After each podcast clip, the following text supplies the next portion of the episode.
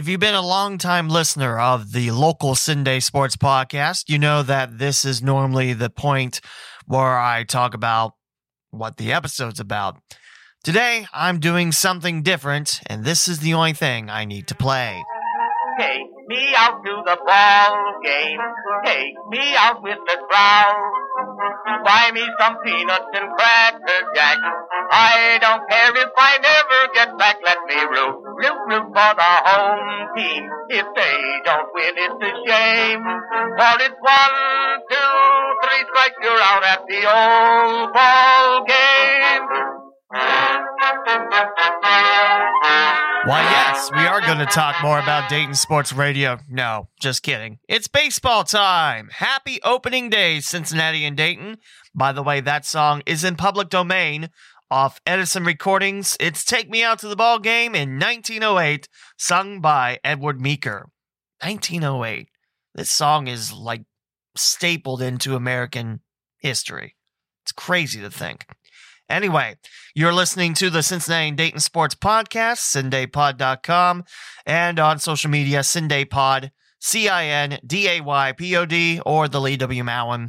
You'll find both of us on Facebook, Twitter, and Instagram, and also TikTok. Well, not CindayPod for TikTok, but you get what I'm saying. It's opening day. That means we're getting out of this winter weather, and hopefully we'll have warmer weather upcoming. Right now it looks good, but um, yeah, I'm not going to hold my breath. I'll experience warm weather when it actually happens. So I don't need to tell you how important opening day is in Cincinnati. In fact, the Cincinnati Reds have only opened on the road three times in their history. The last time they went on to win the World Series. If they do that, I will be a very happy Cincinnati fan. I don't expect it, but hey, you know. And Dayton Dragons will open up Friday the 8th. That's tomorrow on this day of recording. But if you're hearing this on WWSU, then it's already happened. And the first series is in the books for both the Reds and the Dragons. We're going to talk about both. We're going to touch up on some high school and college baseball as well. It is the most wonderful time of the year. By that, I mean, you know, it's baseball, warm weather, and I got my Cincinnati Reds jersey on. So, hey, it's baseball time. And we're going to start with the Dayton Dragons. They recently announced their 2022 roster. You can find it at DaytonDragons.com. And right now, no roster numbers. I'm sure they'll have roster numbers for their opening night game. Be kind of difficult if they didn't, but there you go. You can catch all three games on Dayton CW, which is either on channel 13 or 26 on Time Warner Cable. And on regular TV, it's 26. Actually, I don't know what it is on digital TV anymore. I probably should find this stuff out before I mention it. But you can watch it on TV, and all the Dragons games will be on 980 WONE AM. And yeah, you can also buy an MILB.TV package and watch all the games that way too. I highly recommend it because this Dayton team looks stacked. I mean, incredibly stacked. We're going to visit my good friend's website, redsminorleagues.com. Uh, Doug Gray runs that site, does a great job. But we're going to say who made the team first. This is as of April the 4th, 2022. And like I said, no numbers yet, but, you know, they'll have them soon. So, pitching wise, you got left hander Andrew Abbott, you have left hander Evan Kravitz, and then the rest are right handers. Franger Arangwin, actually, should check the pronunciation guide. His is not on there. Cool. Well, we'll find out if I said that right soon. Uh, Donovan Benoit, Joe Boyle, who, by the way, is one to watch out for. Apparently, his fastball is consistently around 100 miles per hour. That's what we call baking and throwing heat. Manuel Cachutt, Thomas Farr, Myles Gayman, Jake Gilbert, Jake Gozzo, Nick Hansen, Evan Kravitz, the left hander, like I mentioned, James Marinan, Connor Phillips, James Proctor, Carson Rudd, Jake Stevenson, and Spencer Stockton. Although Spencer Stockton, if he ever gets to bat, which don't count on it, pitchers don't bat in the minor leagues unless the manager messes up. He's a switch hander.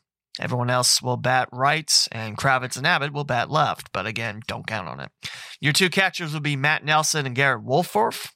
Your infielders, one name that is highly talked about, Elly De La Cruz. He will start in High A Dayton with Juan Martinez, Alex McGarry, Nick Quintana, Jose Torres, and Jonathan Willems. You have a left handed bat in Alex McGarry.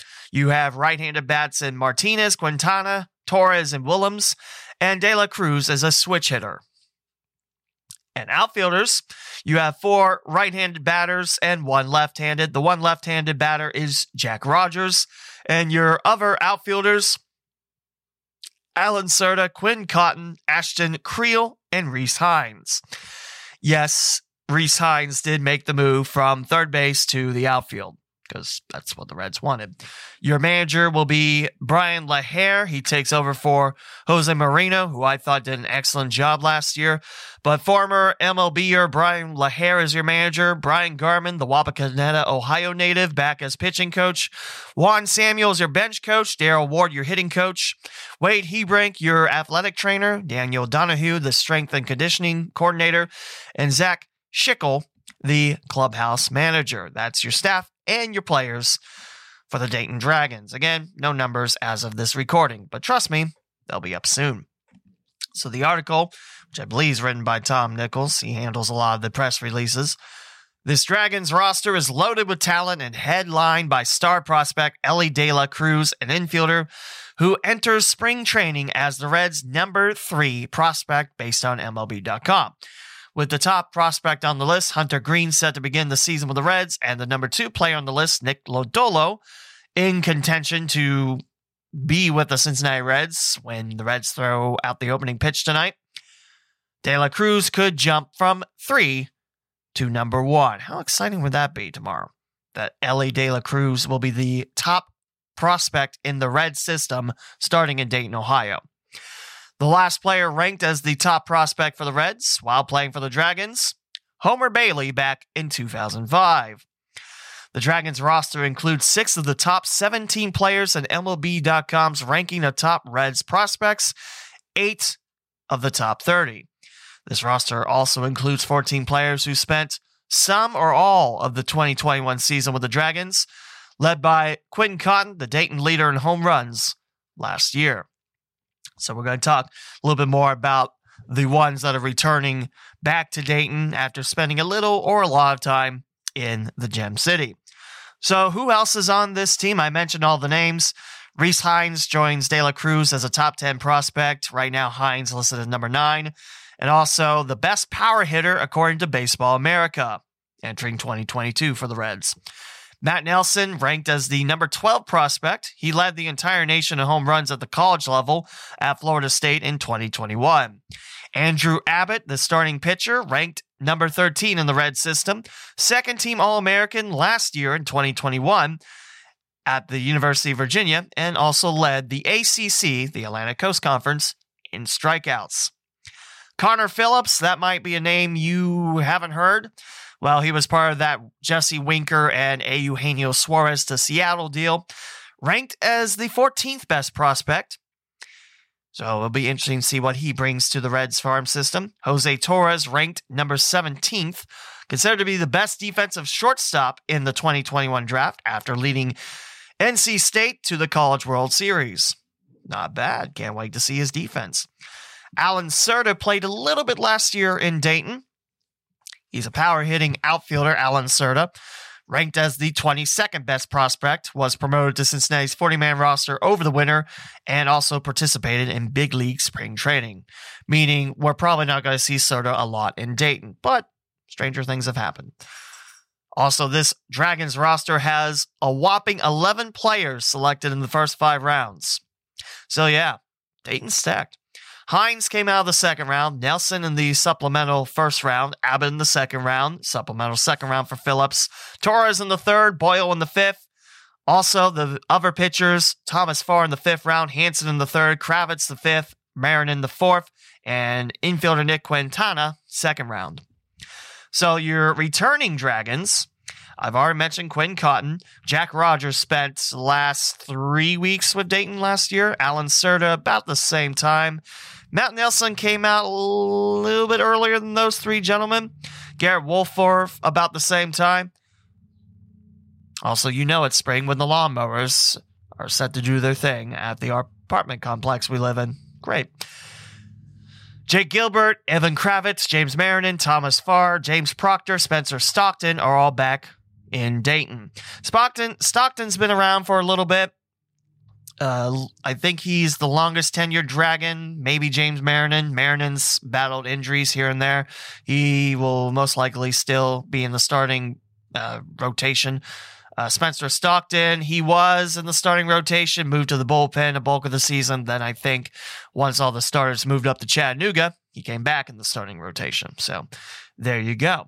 Like I mentioned on radio 980 AM, also 104.7 hyphen 2 or dash 2 even on HD radio. That's how I'm listening. And also 25 games on Dayton CW, including all Saturday and Sunday home games. It's a very exciting time, and I want to see what Reds minor leagues talks about. And the article is about Elly De La Cruz headlining the Dragons roster. I mean, yeah, this team is stacked. I can't wait for them to do big things in the Midwest League. Yes, I said Midwest League. That name is back. Apparently, last year, uh, with MILB being absorbed into MLB, they didn't get the copyright for Midwest League and all the other leagues. There is one that's changing. I think that's the Pacific Coast League. I think. Was it the South Atlantic League? I don't remember. It's one of those two. Midwest League is technically back. Without Clinton, without Burlington, without Kane County, and without Bowling Green. Bowling Green moved back down south because, you know, they're in the south. So this is Doug Gray's article. He wrote this on the 4th, about the same time the roster came out. And he talks about the pitchers as well. Last year, the starters were Andrew Abbott, Joe Boyle, Thomas Farr, Evan Kravitz, James Marinan, Connor Phillips, and James Proctor. Proctor got, I think, two starts in Dayton because he came out really, really late. So We've seen Kravitz, although I believe he was part of the bullpen for the Dragons last year. Thomas Farr, uh, I think he got one, two starts, then he got hurt. Uh, James Marinan, I mentioned, he started in Dayton past few years, battled through some injuries. Catchers mentioned Matt Nelson, Garrett Wolforth. Although neither guy played 10 games with the Dragons last year, I, I thought he, they were in town for like two or three weeks. I could be remembering wrong. Hell, I don't remember what I did yesterday. So, yeah, both catchers do have a little bit of experience in Dayton, but they'll start with the Dragons this year. Infielders, like I mentioned, Elly De La Cruz, one of the hottest names in minor league baseball. Going from an unknown prospect to top 100 that's a very huge jump considering how stacked minor league baseball is. So think about that. Also the reds do like torres and de la cruz as shortstop so trying to find both playing times yeah that's going to be a little tough i mean you'll probably see one play second one play short maybe one goes to third you know they're, they're going to get playing time you can guarantee that I, I don't like guaranteeing things I don't know about, but both of them not in the starting lineup on Friday, I'll be wicked surprised. And the outfielders as well. Rece Hinds will be making his debut in the outfield with Dayton on Friday. Quite possibly, I should say. He made the transition from third base to the outfield this spring, and the things went well enough that the organization decided stick with him. He'll be an outfielder. One big red flag is Hinds has struggled to remain healthy, but last year, when he's on the field, he crushed the ball, slugging 542 with 29 extra base hits and 54 games played. If he can stay healthy, that'll be quite interesting to see what he does in Dayton. Because Dayton, pretty hitters friendly park. So that's your Dayton Dragons look. Like I mentioned, TV on the weekends and some Fridays, and radio all the time. Dayton's going to start off with a three game series at home against Fort Wayne and then five at Lake County. Uh, all Mondays, with the exception of July 4th, are off. as Dayton will host West Michigan for the 4th of July. So, Fort Wayne with three games at home, West Michigan at home at Day Air Ballpark. Man, it's nice to see that Midwest League logo back up. Beautiful. Just beautiful. We are sticking with six game sets again, which is fine. I don't quite mind it. It's tough, but hey, you do save gas. There are, I think, three three game series, and they're both with Fort Wayne. Dayton's got four off days for the 18th to 21st of July, which is weird to see, but there you go. So you will see your normal foes in Fort Wayne, Great Lakes. By the way, Fort Wayne with San Diego, Great Lakes with the Dodgers, Lake County with Cleveland, Lansing with Oakland, and West Michigan with Detroit. In the West, you have Beloit, now called the Sky Carp. In case you're wondering what Sky Carp is, it's apparently Canadian geese, and apparently it's big in Beloit. So much so that they got rid of the name Snappers for it, and they have ditched their green and gold and navy colors for that uh, cerulean blue that Miami has, which is cool and all, but just it's it's for another episode. Let's not talk about that. Beloit with Miami, Cedar Rapids with Minnesota, Peoria with St. Louis, South Bend with the Cubs, Wisconsin with Milwaukee. Just weird to say. You know, Wisconsin is such a big state. Milwaukee's just the city. Eh, never mind. Quad Cities with Kansas City, I believe. Yeah, Kansas City or Houston, one of the two. And I feel like I skipped one. No, I guess I didn't. So that's your Midwest League. Dayton will visit Cedar Rapids and host Cedar Rapids. Will also host Quad Cities and go to Quad Cities. I believe the Dragons visit South Bend and host South Bend. Okay. Uh, I think it's just hosting South Bend, actually, now they say that. Because, you know, you have six game series, you know, there's less travel, so we don't see as much of the Western Division as we used to. Meaning, I don't see Wisconsin on there. I don't see Beloit. Double checking to make sure that I'm not just making stuff off. Peoria is in town to kick off August. So, yeah, that's your schedule. You can look at DaytonDragons.com and 66 home games. How exciting. There is another piece of news. Yours truly will be a public address announcer for the Dragons for a few games. I, yeah, I got the PA3 role, so that's pretty cool. Really excited. My first game announcing for the Dragons won't be until the 20th of this month, April. But hey, I'm moving up. Even if it's just 10 games this year, I'm moving up, and I cannot wait to finally get to announce for the Dragons. This is my 11th year with the franchise. I'm still doing scoreboard primarily, but hey, I'll get to see a lot of Dragons games. And I really think Dayton can get into the playoffs. Big thing is, I need to check to see what the playoff system is going to be like this year. Let's see if the Midwest League pulls anything up. Because last MidwestLeague.com and I put a space in it. What is wrong with me? So last year, it was the two best records. And yeah, it didn't matter if you were both in the West, both in the East, two best records, you would play for the championship, and that was it, the High A Central Championship. Dayton was eliminated on the second to last day. That's how close it was. But I ended up tying for first with Lake County by record. So that's that's pretty cool. This is from March 30th, 2022 by Stephanie Sheehan, talking about the return of the Midwest League name. Like I mentioned, all the names except one are back. This is the Midwest League established in 1947.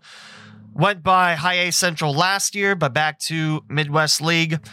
East has Dayton, Fort Wayne, Great Lakes, Lake County, up in East Lake, Ohio, Lansing, and West Michigan in Comstock Park, which is Grand Rapids.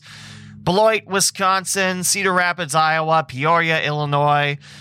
Uh, Quad Cities is in Davenport, Iowa, which is right across the river. And early on the season, when it rains a bunch, yes, there's a lot of rainouts and the stadium can flood. There you go. That's what happens when you build a stadium right on the river. South Bend, Indiana, and Appleton, Wisconsin. That's your West Division. Last year, Quad Cities won it, I think, four out of six. Best two out of three, I think. Your most championships, Lansing and Wisconsin, both with nine. But remember, Lansing, most of those championships came when they were affiliated with Toronto, which now that's Vancouver taking that spot.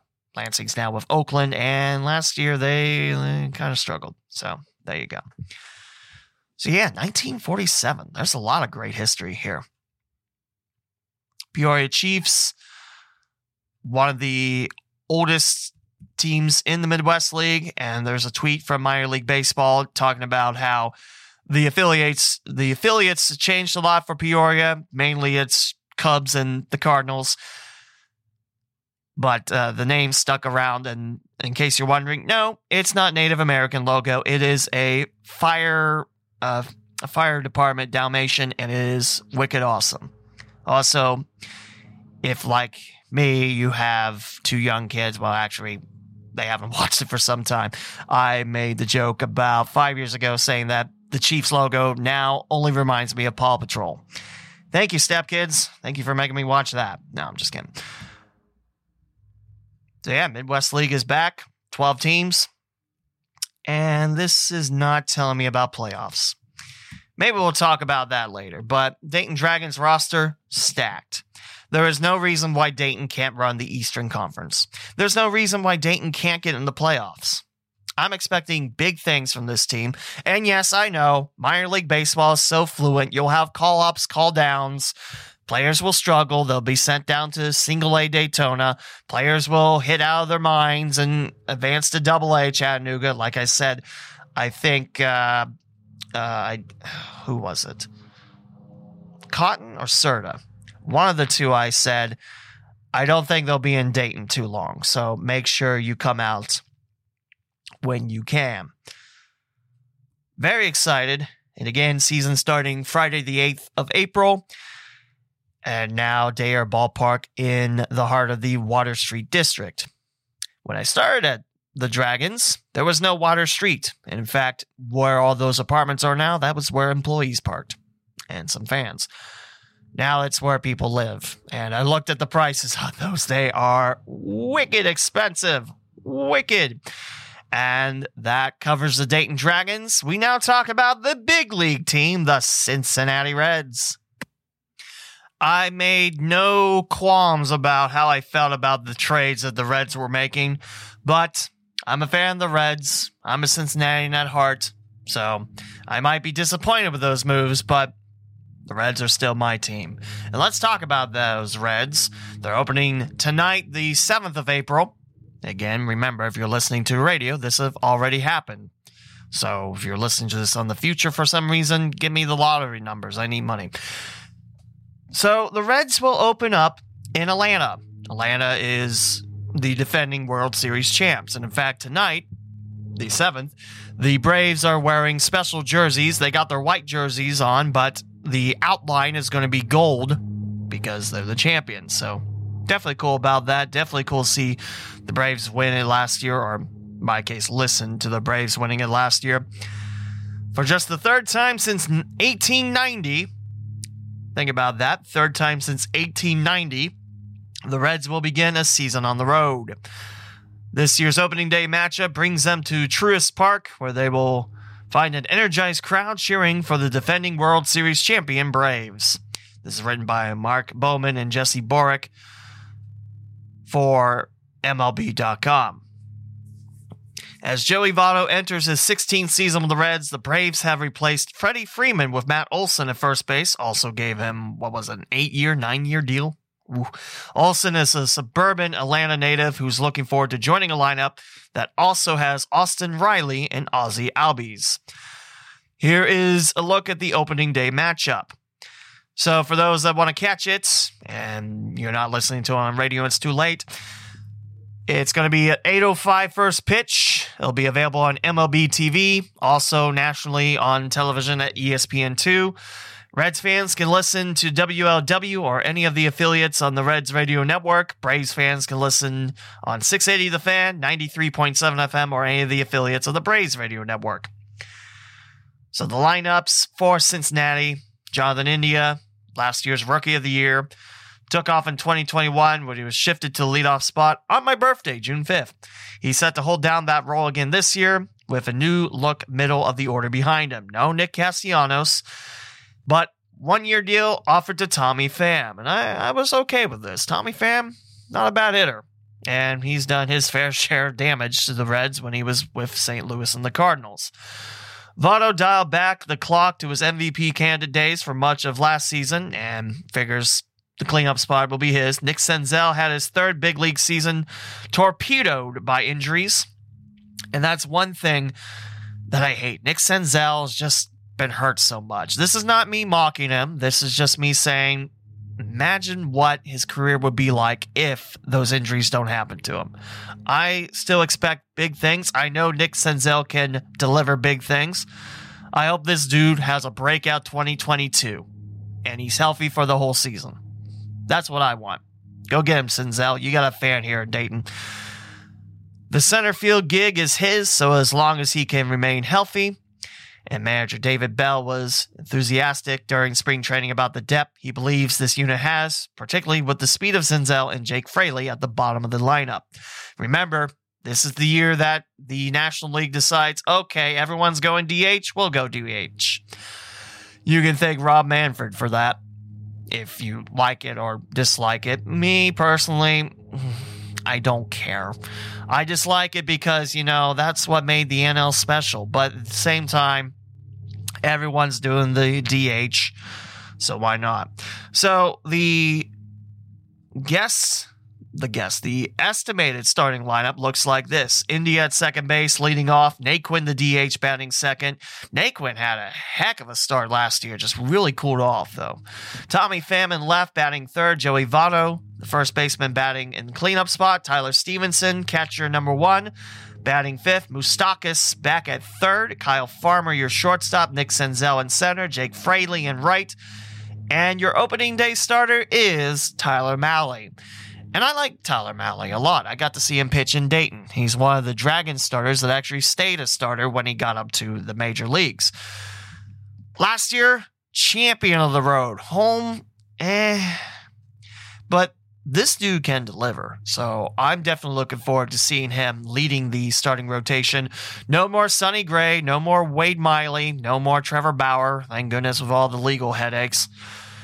Oh man, just and people still defend him. Like, just because there's not enough evidence does not mean you're not guilty. But we're not going down that road because I'll be here all day and everyone's going to scream at me like, gaming in. Just like that. In case you're wondering what the Braves lineup looks like, Eddie Rosario, the right fielder, leading off. Ozzie Albies, the second baseman. Matt Olson, the first baseman. Clean up as third baseman. Austin Riley. Marcell Ozuna, the left fielder. Adam Duvall in center. I didn't think he re signed with the Braves. I don't know. Alex Dickerson, the DH. Dansby Swanson, the shortstop. Travis d'Arnaud, the catcher. Max Fried, the left handed starter.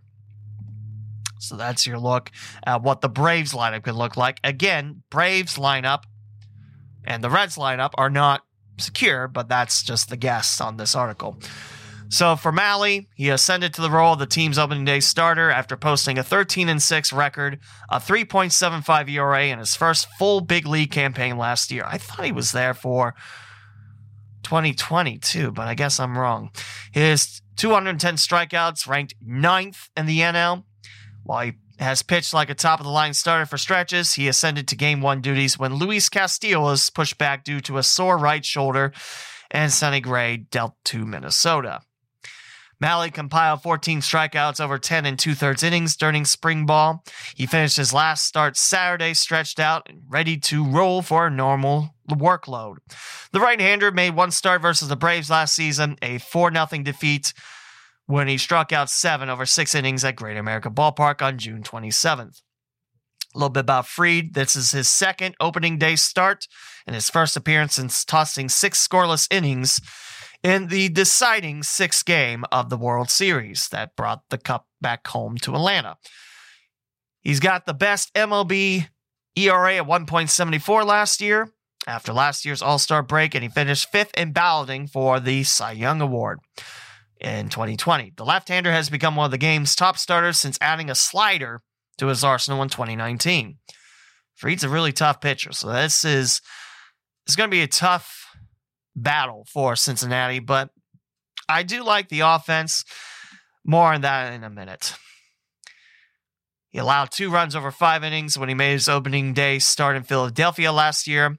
He'll be facing the Reds in Atlanta for the first time since the Game 1 2020 NL Wildcard Series. Seven scoreless innings, and I think he gave up one hit in that. And there's a little bit more on that with the bullpen and everything. So, yeah, the Reds roster.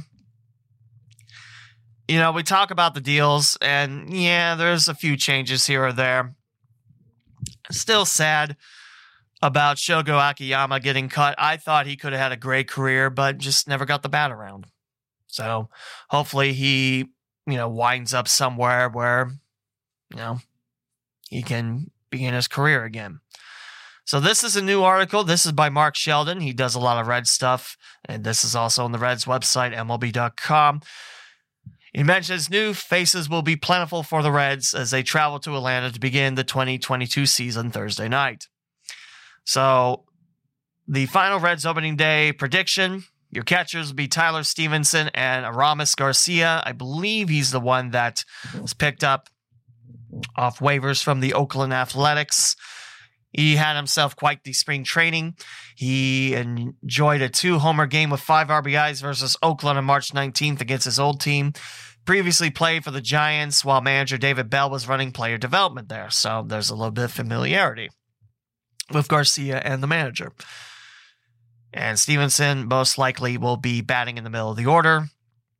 Strong rookie campaign last year behind Tucker Barnhart, who's now in Detroit. That that send off is kind of heartbreaking. I mean, yeah, Stephenson needs time to shine, and it could be now. Just Barnhart was solid. So Votto at first base. I think that's the biggest duh statement you'll hear on this podcast. Second base, Jonathan India. Again, duh. Kyle Farmer, your shortstop. Third base, Mike Moustakas with A. Eugenio Suarez being dealt to Seattle. And I forget if he's on year three or four of his four year, 64 million contract. He reads to rebound badly. This is the guy I want to see rebound as best as he can because when Moustakas is healthy and just swatting the ball around, he can be dangerous. But I worry that age has caught up to him and he's getting old. Outfield is interesting. Like I mentioned, Akiyama being told bye. You got Nick Senzel, Tommy Pham, Tyler Naquin, Jake Fraley, and Aristides Aquino. That's how it's pronounced in Dayton. Uh, Aristides, I guess. I don't know. So, yeah, no Castellanos, no Jesse Winker. Those are two big names that just are not on this list and no longer in Cincinnati. Like I said, mad about those trades, but still Reds fan, so there we go. Tommy Pham, I'm excited to see what he can bring. Jake Fraley should be interesting to see. He's the best defensive option left field, says the article. Could be a right handed power bat, Tommy Pham, and either corner. I hope to see Aquino rebound back and become the Punisher like he can be. And Senzel, like I said, I want him to stay healthy. I want him to stay healthy and I want him to have a great season. And also, no, this is not the boat you get on if you just want to bash Senzel, because I will not tolerate that slander. So, your utility or DHs or bench players, remember, DH is now a thing in the NL for good. Colin Moran, former Pittsburgh Pirate, and Brandon Drury. Well, this name would include Max Schrock, who has turned out to be a beast everywhere he can play, and Donovan Solano, who was added February, I think, off waivers. Max Schrock's injury hurts. Solano, yeah, fine. I think Schrock will come back hopefully soon. So Drury, I believe I saw Brandon Drury play with the South Bend Silverhawks a long time ago. So that'll be interesting at bat. Colin Moran, there's a lot of people that are just like, eh, but he's a solid hitter when he's got it going on. So I don't mind that. He was also a Reds killer. So you can't kill the Reds when you're on the Reds. Your starting rotation right now, there's four.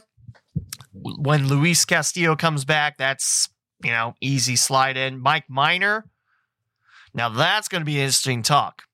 Who gets bumped down when Minor returns? Castillo, I think he'll be back mid April, I think. So right now it's Tyler Mahle for opening night, Vladimir Gutierrez, Hunter Greene. Yes, Hunter Greene in the starting rotation. He's going to make his Reds debut uh Saturday, Sunday, April the 10th. That's Sunday. Okay. On Sunday, April the 10th. He's going to bring his triple digit heat to the big league mound for the first time ever, and I can't wait. Nick Lodolo who is the number two prospect for Cincinnati. He will travel with the Reds to begin the season, but the Reds don't need a fifth starter until April 13th because off day. There's also Reaver, Reaver, River. I don't know how to say that name actually. Sanmartin. He made two superb big league starts at the end of the 2021 season. So that's not bad. These names, if everything goes well, should be very interesting. And we do have to talk about the bullpen. Let's talk about the bullpen.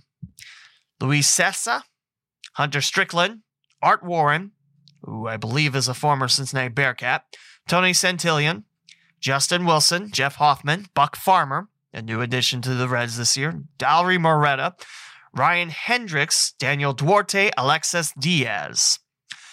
Ryan Hendrix being in the bullpen excites me because this dude was a rock star in Dayton.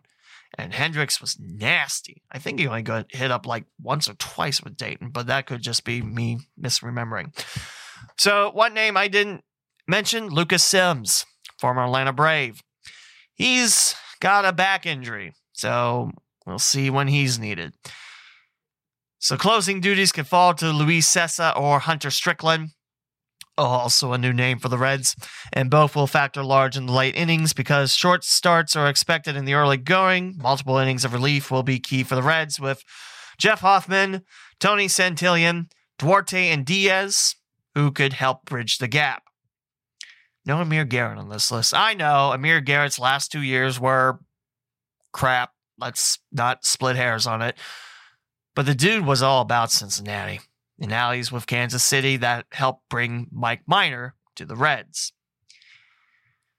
So, yeah, the bullpen's going to be my big question. I think Justin Wilson, I'm trying to think if Justin Wilson came over from the Yankees. I think he did. Eh, he was okay. Tony Santillan, dude is good. Buck Farmer, I saw him with the West Michigan Whitecaps. I think my first, second, or third year with the Dragons. So, yeah, that's a name I recognize. Dauri Moreta, I saw with the Dragons. He was pretty good. He got better as he went along. Like as the season rolled along, Moreta was pretty dominant. So excited. Daniel Duarte, I don't remember him too much. Alexis Diaz, I remember. He started off rough, had to be sent down, tweaked his mechanics, came back, was perfectly fine. So, yeah, that's your bullpen. That's your Reds. And right now, I expect you know, there's a lot of record predictions. It just really depends how the season rolls along. Duh, that's how sports works. For me, I I don't think the Reds will be last place in the NL Central. Sorry, Pittsburgh. I just I don't know if you have enough to get out of last place. If the Reds are in the basement, then heads need to roll. Heads will need to roll because this is a lineup that can do some damage with the bats. You have starters with experience. The bullpen has experience. Now, the big thing is hopefully they're not burnt out by June and then they become, you know, walking, run, giving up sieves. But it'll be interesting to see what's on tap for Cincinnati. Well, I mentioned third time since 1890 the Reds are on the road to begin the season. At Atlanta for four, off day the 11th, and then the 12th and 13th Cleveland's in town, first as the Cleveland Guardians. And I believe that's a 410 Tuesday start. Interesting. Which means I'll be able to listen to it on the radio and bug my stepgirls when I pick them up from school. no. The four game series at Atlanta Thursday at 8:08 for opening day, 7:20 on Friday, 7:20 Saturday, and 1:35 Sunday. The Reds at home against Cleveland, 4:10 Tuesday, 12:35 Wednesday, and then right after that Cleveland game, it's time to hit the road as Cincinnati has their first of two Western trips, four at the Dodgers, three at San Diego. That's brutal. That's not even fair. That's just brutal. But hey, you got to deal what you get dealt with. Off on the 21st and then back home to take on those Redbirds from Missouri. The Missouri Redbirds, that's what they're called now. The St. Louis Cardinals in town. 640 uh, first pitch on Friday, which I don't understand why that's not seven, but whatever. And the first fireworks Friday night that will have Super Saturday, Reds calendar on the 23rd as it's Cincinnati St. Louis round two at 410. And on the 24th of Sunday, 141st pitch, Family Sundays, San Diego, excuse me, St. Louis, and then San Diego's in town the 26th, 27th, 28th. And then it's a road trip to Colorado to take on the Rockies. That's your April. And honestly, I think this Reds team could probably get to 500 on the year 80 80. That's going to be my, you know, that's going to be my guess. Because I think Milwaukee is still solid. St. Louis is solid, even though Albert Pujols is back, but he's not his. If he turns into his former Cardinal self, he's just going to destroy Reds pitching again, isn't he? But this is his last go round, so it's kind of special. Uh, the Cubs, uh, nah, nah. the Cubs, nah. Let's not talk about them. No, I, I don't think the Cubs will do that great. Honestly, I think it'll probably be St. Louis, Milwaukee, Reds, Cubs, Pirates. That's my guess. And, you know, when we go over standings in, when is the last month of the year? When the Bengals start. What else? No, that's not correct. October the 5th is the last regular season day. Man, the season's winding in pretty long. Against, you guessed it, Chicago. Wait, rescheduled from April the 3rd. Wait a minute. What? What am I missing there? This should be just the three game series. Oh, duh. Lockout. How the hell did I forget about the lockout already? Anyway, Let's look at the coaches. Derek Johnson, still the pitching coach. Hitting coach is Alan Zinter. Freddie Benavides, the bench coach. Yes, the first manager for the Dayton Dragons. David Bell, the manager. Joe McKeithan, the major league assistant hitting coach. Eric Yeagers, the assistant pitching coach. It might be Jaggers, I don't know. Delino DeShields, you might remember him being the Dragons manager. First base, infield, base running coach. Third base, J.R. House, also the catching coach. Game planning outfield coach Jeff Pickler, bullpen coach Lee Tunnell. bullpen catcher Jose Duarte. You might remember him with the Dragons, where pretty much he would hit triples or nothing. Literally, it was like that. And assistant coaches Kyle Arnsberg, Christian Perez, and Rolando Velez. And that's your coaching staff for the Reds. And honestly, like I said, I think the Reds can hit 80 wins that's probably my borderline, hey, a few wins off the mark, I'll be happy with the season. Because I think losing, you know, some of your hottest hitters in Castellanos, Winker, and losing your sass in the bullpen, Garrett. Like I said, I think Garrett was going to rebound this year, but I don't know that. I can't see the future. So that is the look at the Reds and the Dragons. Should be a very interesting year for baseball in Cincinnati and Dayton, as now we head along to talk college ball. Yes, I know, I still haven't got the college basketball episode down, but hey, stuff happens, and it will get done eventually, I promise. But let's talk about the six D1 schools in the area, as we're running out of time for this hour long affair. We'll start off with the Horizon League. Two teams in the Sydney area. Wright State on top, like everyone predicted, 7 and 2. A game over Oakland, a team that actually took the series at Nischwitz Stadium. And Northern Kentucky, fifth place at 3 and 5, ahead of UIC and Purdue Fort Wayne. So Wright State, they have swept their last two Horizon League opponents, Northern Kentucky on the road and Purdue Fort Wayne on the road. 7 and 2, 12 and 14 overall are the Raiders. They lost last night to Cincinnati and they are fourth place in the Joe Nuxhall Classic. And I'm very excited that that is back as the Raiders 7 and 2 in Horizon League play. They dropped the series at home to Oakland who's 6 and 3. Could the Golden Grizzlies be good this year? Hmm, interesting. Youngstown State three and three, Milwaukee two and two, NKU three and five, UIC one and two, and Purdue Fort Wayne two and seven. The Norse. Let's look at their conference slate so far. Looks like a splitting at UIC, winning the first game, then dropping the second game in extras, getting swept by Wright State at home. Then we drop down Milwaukee, a two out of three series win for the Norse at Milwaukee, and then falling to the Dayton Flyers at home 16 to 3.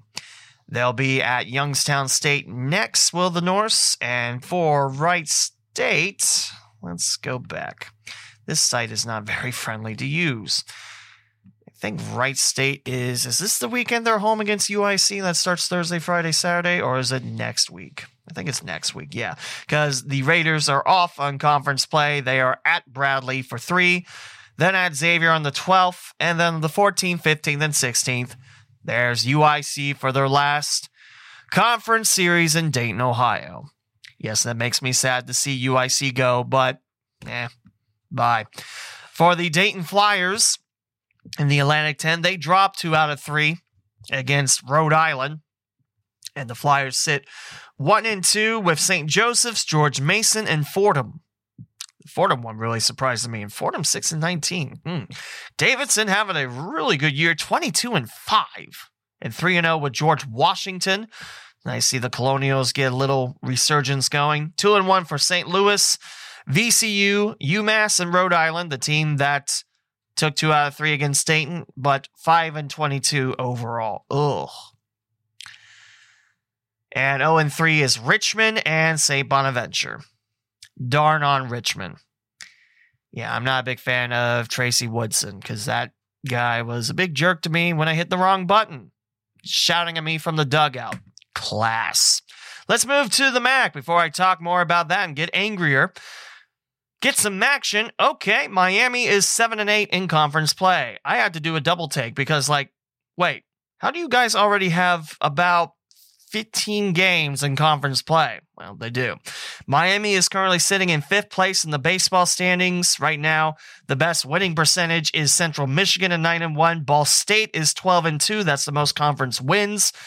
Eastern Michigan 6 and 6, Kent State 5 and 5, Miami 7 and 8, Akron 7 and 9 with Chris Sabo leading the way. Northern Illinois 6 and 8, Ohio 5 and 7, Toledo 6 and 9, Western Michigan 4 and 6, Bowling Green 4 and 10. It's nice to see Akron back up there. For Miami, already 15 conference games, and Wright State has only nine. And Dayton just played their first conference series. But then again, in the A10, you don't play everyone. So there you go. A four game sweep at home against Bowling Green, and then swept.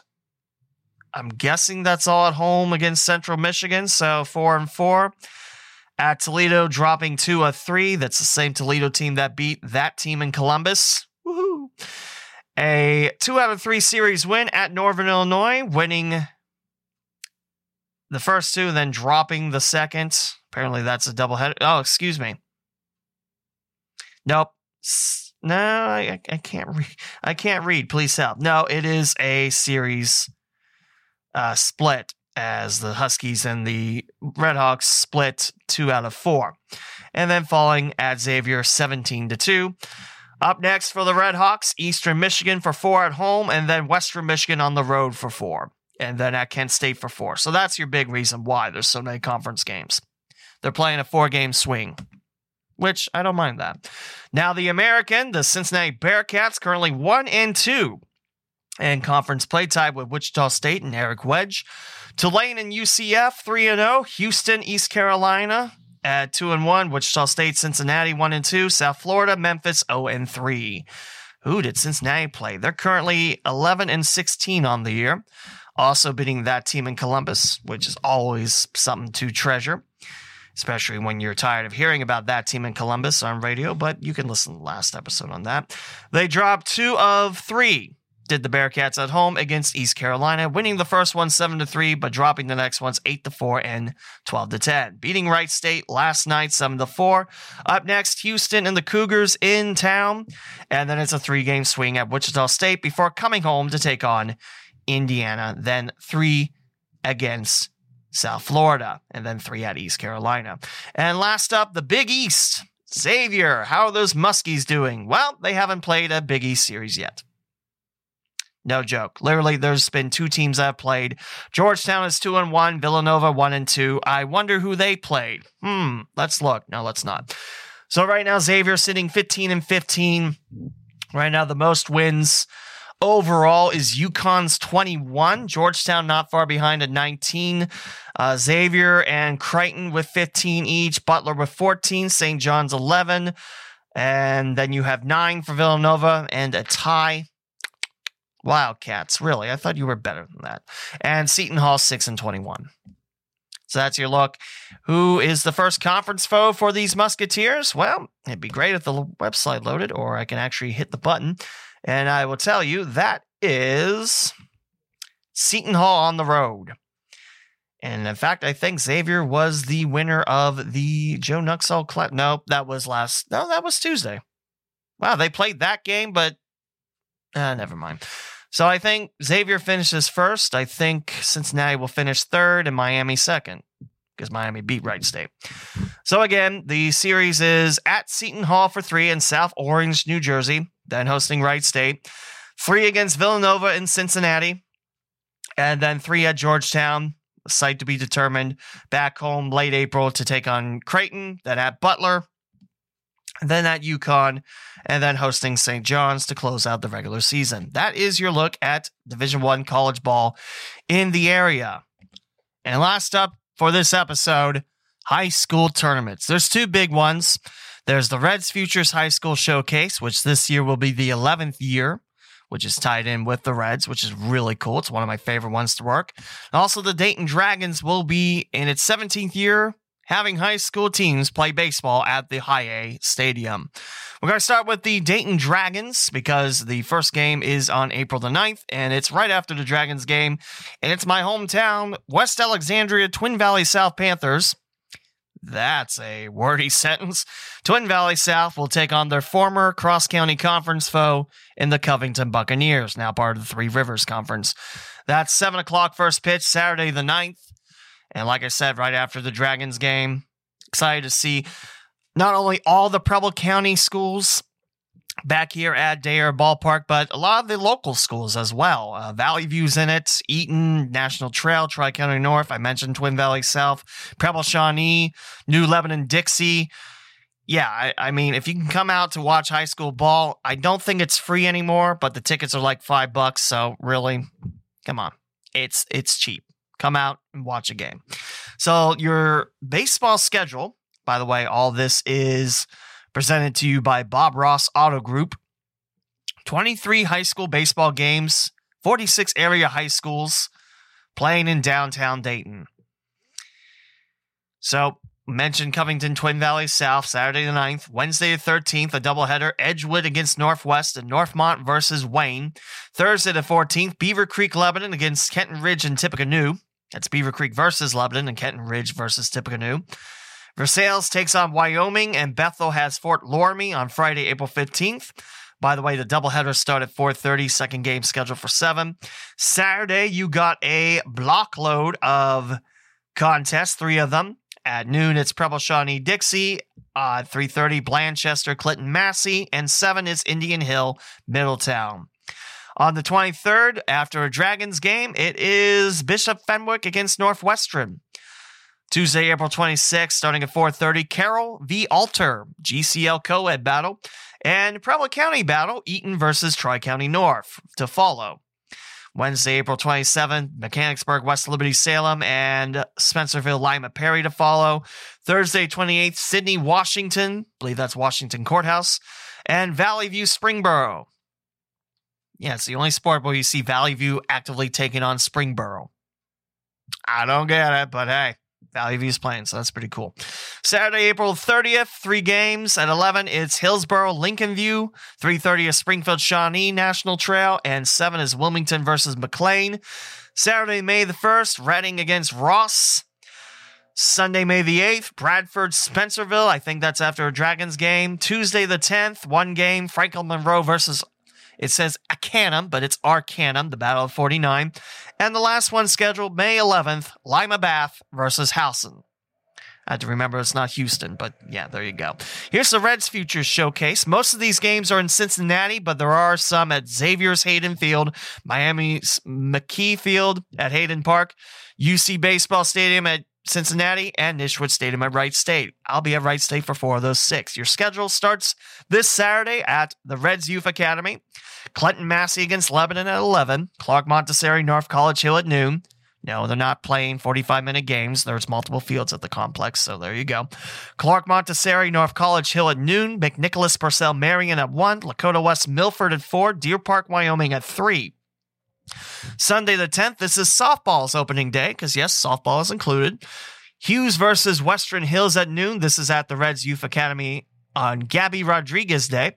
And Williamsburg takes on Wilmington.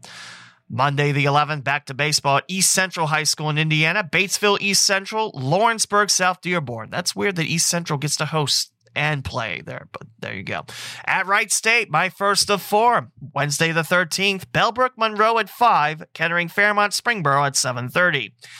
Thursday the 14th at Meinken Field in Covington. This is Covington, Kentucky. Bishop Brossart versus Holy Cross at 10.30 in the morning on a school day? That's got to be spring break. And at 1, Covington Catholic, Newport Central Catholic. April 16th, a Saturday, back at Reds Youth Academy on Jackie Robinson Day. Gamble Montessori versus Schroeder at 11. Riverview East Oyler at noon. Hughes Western Hills at 1. Mount Healthy Norwood at 2. Aiken Taft at 3. Walnut Hills Winton Woods at 4. That's an ECC battle there. Monday the 18th, back at Wright State University's Nischwitz Stadium. Miamisburg Northmont at 5. And Beavercreek and Centerville at 7.30 since I've been announcing the Reds High School Futures Showcase, which I believe this is my fifth, sixth year doing it. I have to look. Yeah, Miamisburg, Centerville, Beavercreek have all been in it every year, and I don't think the Vikings have won a game yet. Don't you think it's my fault, Miamisburg? I don't control anything. I think Centerville is undefeated there. Beavercreek, I think, is. There you go. At St. Elizabeth Healthcare Field in Bellevue, it's Bellevue versus Mariemont, Battle of Ohio, Kentucky, Tuesday the 19th at 5. Back at Wright State on April the 20th, Franklin Madison at 5, Bishop Fenwick, Chaminade Julienne at 7.30. At Xavier on the 22nd of April, Loveland Turpin at 5, Saturday the 23rd at Xavier. Cincinnati Hills Christian Academy against Oxford Talawanda at noon, and Colerain Anderson at 3. On April the 30th, there are two different sites this day at Softball Stadium at Miami U, Lakota East Milford at noon, Lebanon Mason at 2.30, and Harrison Oak Hills at 7 at Harrison. Monday, May the 2nd at UC LaSalle. LaSalle takes on St. X. Elder has Moeller, GCL South Night there. At Miami U on the 6th, Mason Sycamore at 5, Fairfield Hamilton 7.30. On May the 7th at 11 a.m., Edgewood's at Middletown, and at Joyce Park in Fairfield, Badin takes on Ross. At Beechwood High School on the 10th, Beechwood Cooper and Scott Walton, Ver- Walton Verona. On May the 11th at Midland Baseball Complex, Batavia Hillsboro and New Richmond Reading. Friday, May 13th at Big League Weekend at Great American Ballpark. Covington Catholic versus Dixie Heights, Elder versus Highlands. And Saturday, May 14th, again at Great American Ballpark. Your last three Kettering Alter, Roger Bacon at 11, Campbell County, Conner at 3, Fairfield Centerville at 5. And that wraps up the 11th Reds Futures High School Showcase. Again, the big difference is with this one, it's all over the place. With the Dragons, they are ballpark. So there you go. It's always cool to announce, and definitely looking forward to coming back to these tournaments and games and working these. Spring is back, baby. It's opening day. Happy baseball celebration 1 0, and hopefully we'll have the same attitude after a month of Reds and Dragons baseball. That'll do it for this episode here on the Cincinnati Dayton Sports Podcast. I'm Lee W. Mowen, and yes, the college basketball wrap up is coming out soon. I promise. Until then, go baseball. Thank you for listening to the Cincinnati and Dayton Sports Podcast with Lee W. Mowen. Be sure to bookmark cindaypod.com, spelled C I N D A Y P O D, the official website of the podcast. You can find your favorite ways of listening to the local Cinday Sports Podcast, such as Apple Podcasts, Spotify, TuneIn, Google Podcasts, Pandora, Amazon Music, the iHeartRadio app, and many more. You can also purchase merchandise from TeePublic and Redbubble to help support the podcast. Follow on Twitter, Instagram, and Facebook at CindayPod and the host at the Lee W. Mowen. The closing theme is Cosmopolitan from Pecan Pie on Uppbeat. This is Lee W. Mowen signing off another episode of the Cincinnati and Dayton Sports Podcast. Thank you for your continued listenership and join me on the next episode.